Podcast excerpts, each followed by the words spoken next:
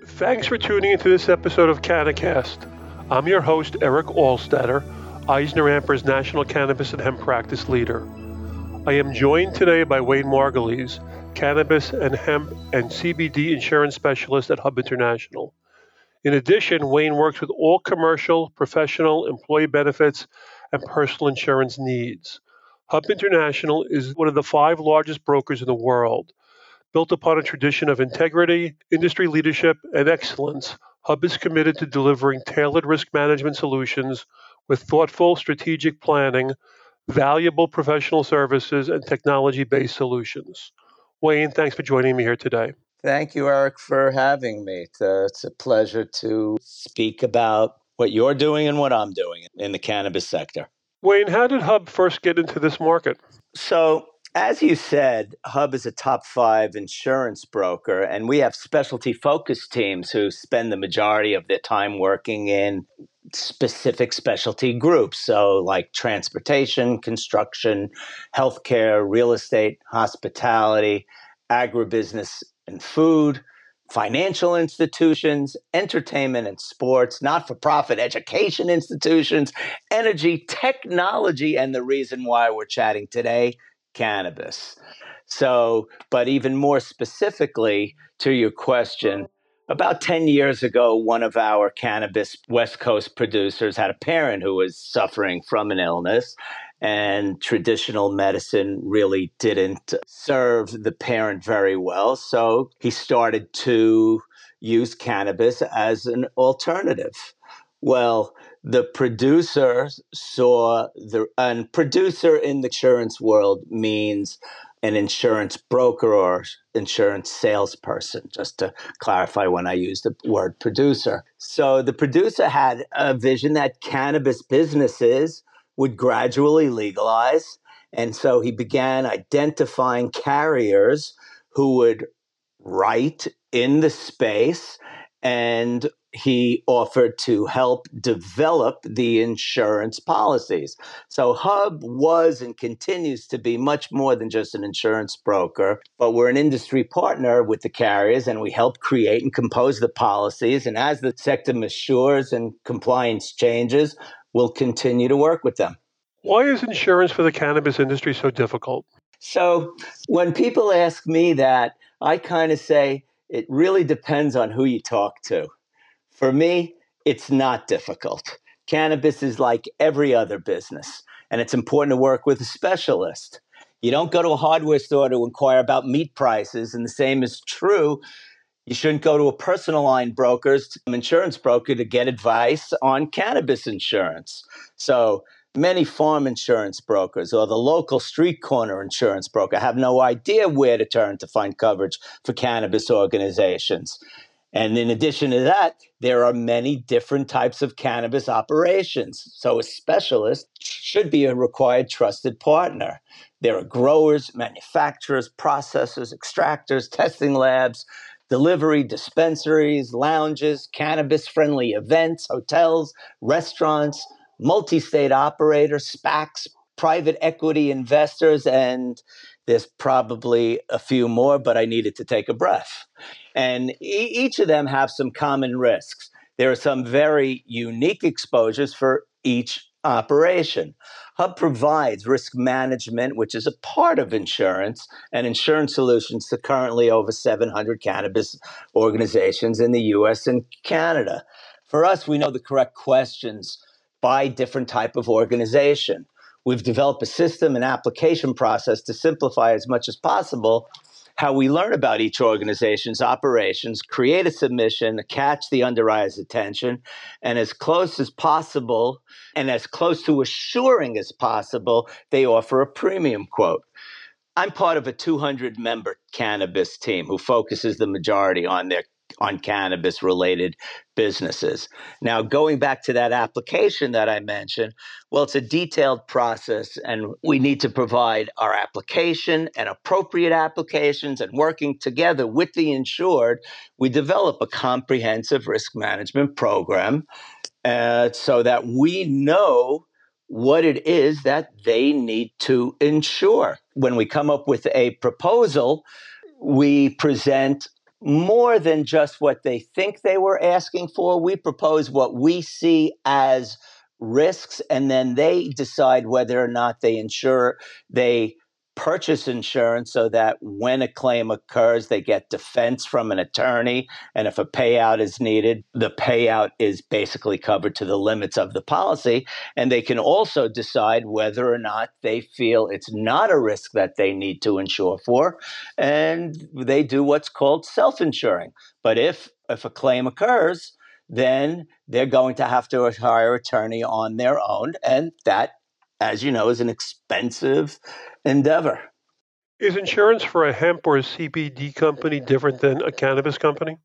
We we do it all here at Hub, and we ca- we say cannabis and hemp, and hemp is cannabis, and the real difference is where hemp is classified as a product with less than 0.3 THC, with THC being the component that creates the buzz.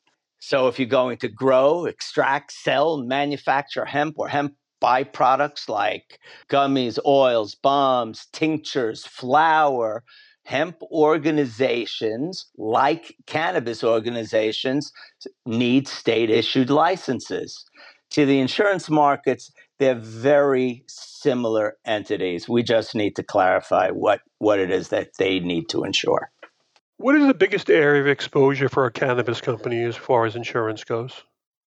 It really depends on what type of business the organization is, whether it's a dispensary, a grower, an extractor, like we were talking about before. But in my mind, the biggest exposure is the product liability exposure because everyone up and down the supply chain needs to have product liability coverage. And, and I think in later question, I can go a little deeper into what that covers. Is the market different in New York as opposed to New Jersey or California or Colorado? Our take is until the markets have the same levels of legality, that's the main difference. And I'm really talking about, for the most part, dispensaries. So whether they are medicinal or recreational, and there'll be some states where there is no level of legality. For us, from an insurance standpoint, they're they're basically the same. They're in the same category. What's the biggest challenge an underwriter faces when trying to price risk in this space? Policy limits are the biggest issue. So if you think about startups, smaller growers, fledgling dispensaries, what's about to happen in New York and New Jersey, the limits that are needed are pretty manageable. But when full licenses become available, and instead of like in New York, where you're able to grow one acre of outdoor crop or a specific number in an indoor facility, when they start growing 50, 500 or thousands of acres, that will be the biggest that'll be the biggest concern and how they will have to figure out how to offer higher limits of coverage. I mean, one acre you can get, uh, depending on how it's grown, you can get anywhere from four to eight million dollars from one acre. All the stars have to align. So just think about what 5,500 or 1,000. So are, are the carriers ready to jump in and offer 50 million, 100 million, 500 million dollars if, if a loss occurred? Well, there's ways to go about it. Are those the kind of aspects this industry that pose the biggest risks? Partially regulation, compliance, risk management, which uh, most immature sectors ignore. So I'm speaking about things like safety and training program development, operational hazard and site security assessments, behavior based safety, fleet safety, I'm sorry, fleet and equipment safety program development, driver accountability programs, emergency response and business continuity planning, security and workplace violence, cyber risk management and information security services, claims reporting and advocacy, advocacy, loss analysis and trending, and workforce management all things that mature sectors have teams of folks looking at. We not only advise and help create these programs, but we can also provide testing just so that the C suite can learn about these and experience what to do when something happens. Just think about a hack. Where if someone thinks they, they've been hacked and their computer freezes, person on the left looks to the person on the right. Who do I call? What do I do? So we we create a program to help them with that, and as with all these other things. You spoke about how the industry has matured. What other changes have occurred over the past few years as this industry has matured? more and more states keep legalizing at at different levels. The insurance carriers that write in the space are providing higher limits, better terms and conditions with their policies. But things like investing in cannabis stocks, I'm not a financial advisor. It's uh, just like any other investment that there are risks and it's a bit of a bumpy ride. There have been some amazing growths and uh, remarkable reductions. So I think that will level out as I think the really big players will eventually get into the market. I believe major drug companies will get into it. I believe uh, food and beverage, I believe tobacco will get it get into this space. So they will absolutely push how this market goes. Right right now cannabis is listed as a schedule 1 drug. How will the insurance landscape change if cannabis is deschedulized? So I'm very interested to watch what happens. But if it deschedulizes, more and more insurance carriers will get into the space. They'll offer better terms and conditions, but it's essential to have a specialist be your trusted partner because each insurance policy has been written by each carrier's own attorneys. And one of the most important things that laymen's don't do is they look at those first couple of pages, which are the declarations pages, which says the term of the policy, what the limits are, what type of exposures are covered, but they really don't look at the most important section, which are what's excluded from being covered.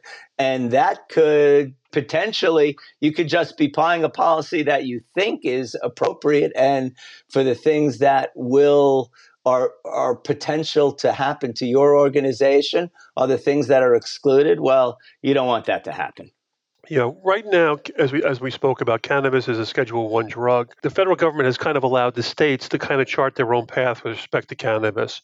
So, Wayne, my last question for you is: Do you see the legality of cannabis changing in the near or far future? I think the rules and regulations are going to be changing dramatically daily, with each state having their own regulatory boards, opening up different areas and sectors of the cannabis business world. Each time they approve something, they hear from the sector and find out, oh, we didn't really think about what the ramifications are. So there is no crystal ball, but there just will be ongoing change, I think, even through the early years of federal legality. Well, thank you for joining me here today, Wayne, and thanks for listening to CannaCast as part of the EisnerAmper podcast series. Visit eisneramper.com slash cannabis for more information and podcasts. Join us for our next CannaCast podcast where we'll discuss other budding issues.